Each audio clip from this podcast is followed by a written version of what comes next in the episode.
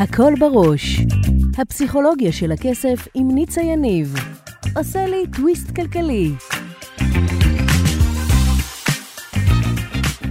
ברוכים הבאים לפרק נוסף בפודקאסט הפסיכולוגיה של הכסף עם ניצה יניב. גם היום אנחנו הולכים לעשות טוויסט בחשיבה, לדבר על מערכת היחסים שלנו עם כסף ועל חסמי כסף, וגם לגלות איך תת המודע שלנו מנהל אותנו ואיך ליצור הצלחה כלכלית. יישארו איתי, מיד מתחילים.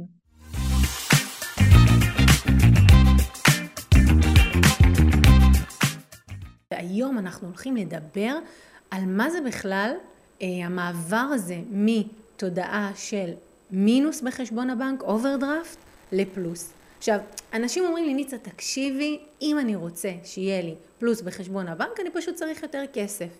ואני אומרת, טכנית, בסוף, נכון, צודקים. אבל לפני שזה קורה, או כדי שזה יקרה, אנחנו צריכים פה לכבט מחדש, להבריא לנו מחדש את הברגים אחרת, כדי שנוכל להיות במקום הזה. אז רגע, אני רוצה להסביר לכם איך זה באמת עובד. בואו נסתכל שנייה על המילים משיכת יתר. מה זה אומר משיכת יתר?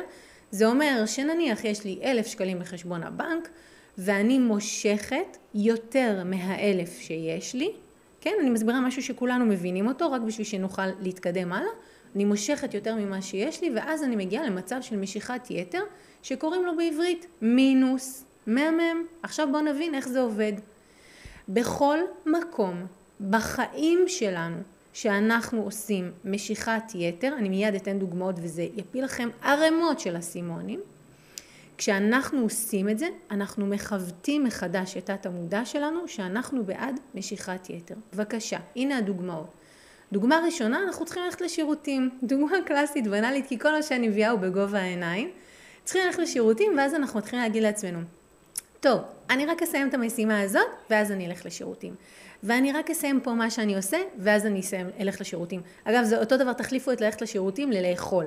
אני רק אסיים לעשות את זה, ואני אלך לאכול. עכשיו, מה בעצם אני עוצרת? אני, יש לי צורך. הצורך שלי הוא לאכול, להתפנות בשירותים, לא משנה. לישון, גם אם לישון אנחנו עושים את זה, זה מדהים אותי כל פעם לראות את זה מחדש, ואז אנחנו רק מושכים עוד קצת. עוד קצת אנחנו מושכים, עוד קצת אנחנו מותחים, ואנחנו מרגילים את התודעה שלנו שאם יש לנו צורך בחיים, למשל שחשבון הבנק שלנו יהיה מלא בכסף, אז אנחנו לא מקשיבים לצורך, אנחנו מושכים את עצמנו עד לקצה. דתיים אומרים לי, כשאני עובדת עם אנשים דתיים, אני מגיעה לשבת, לכניסת השבת, עם הלשון בחוץ. אם השבת נכנסת ב-4.50, 4.50 עוד אני בסידורים האחרונים בהיסטריה בלחץ. זה יוצר משיכת יתר. עכשיו, כל הליין הזה של מה שקוראים לו בעברית דחיינות, או משימות שצריכות להתבצע, ואז אנחנו מתחילים להגיד, טוב, אני רק אסיים את זה ואני רק אעשה את זה ואז אני אעשה את זה. בעצם אני רוצה שתבינו שבכל פעם, ואנחנו עושים את זה מיליוני פעמים ביום, באמת, לא בהגזמה, מיליונים, שאנחנו אומרים לעצמנו, טוב, אני לא הולך לשירותים עכשיו, אחרי הזה, ואני לא אוכל עכשיו אחרי הזה, ואני רק אסיים את זה, ואני אלך לישון. אנחנו שולחים מסר ברור, שלא משתמע לשתי פנים, לתת המודע שלנו, ואנחנו אומרים לו, תקשיב, אני בוחרת משיכת יתר. משיכת יתר של הצרכים שלי, משיכת יתר של הזמן שלי, משיכת יתר של האנרגיה שלי.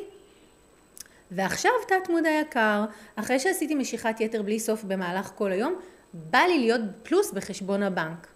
אז תת המודע שלנו אומר, סיריוסלי, את אמיתית? איך תהיה עכשיו בעודף? את בכלל לא בעודף. עודף יהיה אם יש לך משימה לעשות ליום חמישי וביום שלישי סיימת איתה. עודף יהיה אם את יודעת שאת צריכה ללכת לשירותים ואת לא מחכה לדקה ה-90, איך שזה מתחיל, או רעב, לא משנה, או שינה, את פשוט הולכת לנוח. עודף יהיה כשאת מאוד עייפה בצהריים ואת יודעת שאת צריכה עשר דקות להניח את הראש, ובמקום להגיד לא, אני רק אסיים את זה ורק אסיים את זה, ואז אני אומרת, מה עכשיו אני אכנס לנוח, לשים את הראש בשעה הזו? מי שם את הראש בשעה הזו? כבר חמש, זה ידפוק לי את הלילה. זה מה שאנחנו עושים. ואני רוצה להגיד כאן עוד משהו מאוד חשוב שאף אחד לא מדבר עליו, והוא הקורונה. הקורונה תכנתה וחיוותה לנו מחדש בתת המודע ביטוי שאנחנו לא מבינים כמה הוא קריטי שלילי עבורנו. מה הכוונה? בעצם בקורונה הגדרנו את כל מי שחולה בקורונה כחיובי, וכל מי ש... כן, וכל מי שהבריא כשלילי. זאת אומרת, אם הייתי עושה בדיקה והייתי רואה שאני יוצאת שלילית, משמע אני בריאה. זאת אומרת שכל שנתיים ו של הקורונה, תוכנתנו מחדש בתת המודע, ששלילי זה מצוין עבורנו. עכשיו אני רוצה שתבינו כמה זה עמוק לחשבון הבנק שלנו.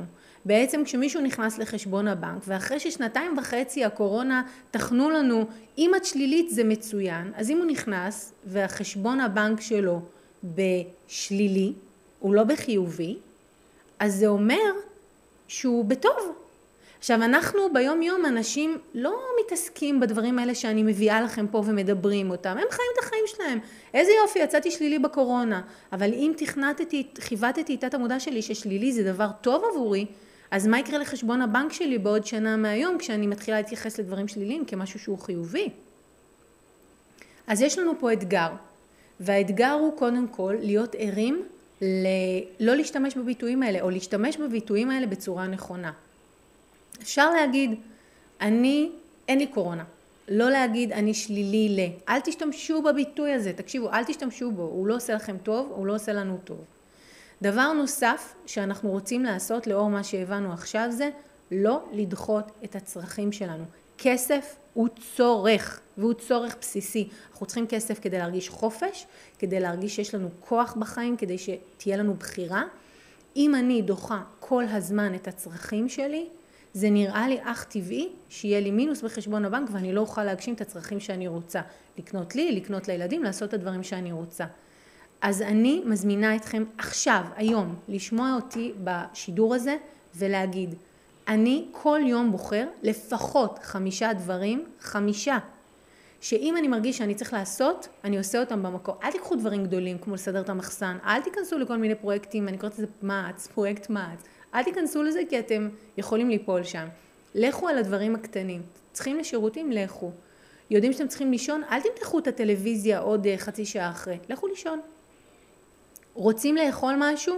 אל תגידו לא, אני רק אסיים ואז. בסדר? כשאתם עושים את זה, אתם מתחילים לשנות את התודעה שלכם ממינוס לפלוס. כמה שתעשו את זה יותר פעמים ביום, כמה שתכבדו, תתכנתו מחדש את תת המודע שלכם, שזה כזה פשוט, אני רוצה, אני צריך, אני נותן לי את זה, זה יהיה לכם טבעי להאמין שאם בא לכם לקנות משהו, ברור שיש לכם את הכסף. ואז גם הדברים יתחילו להתנהל ולהתארגן אחרת בחיים שלכם.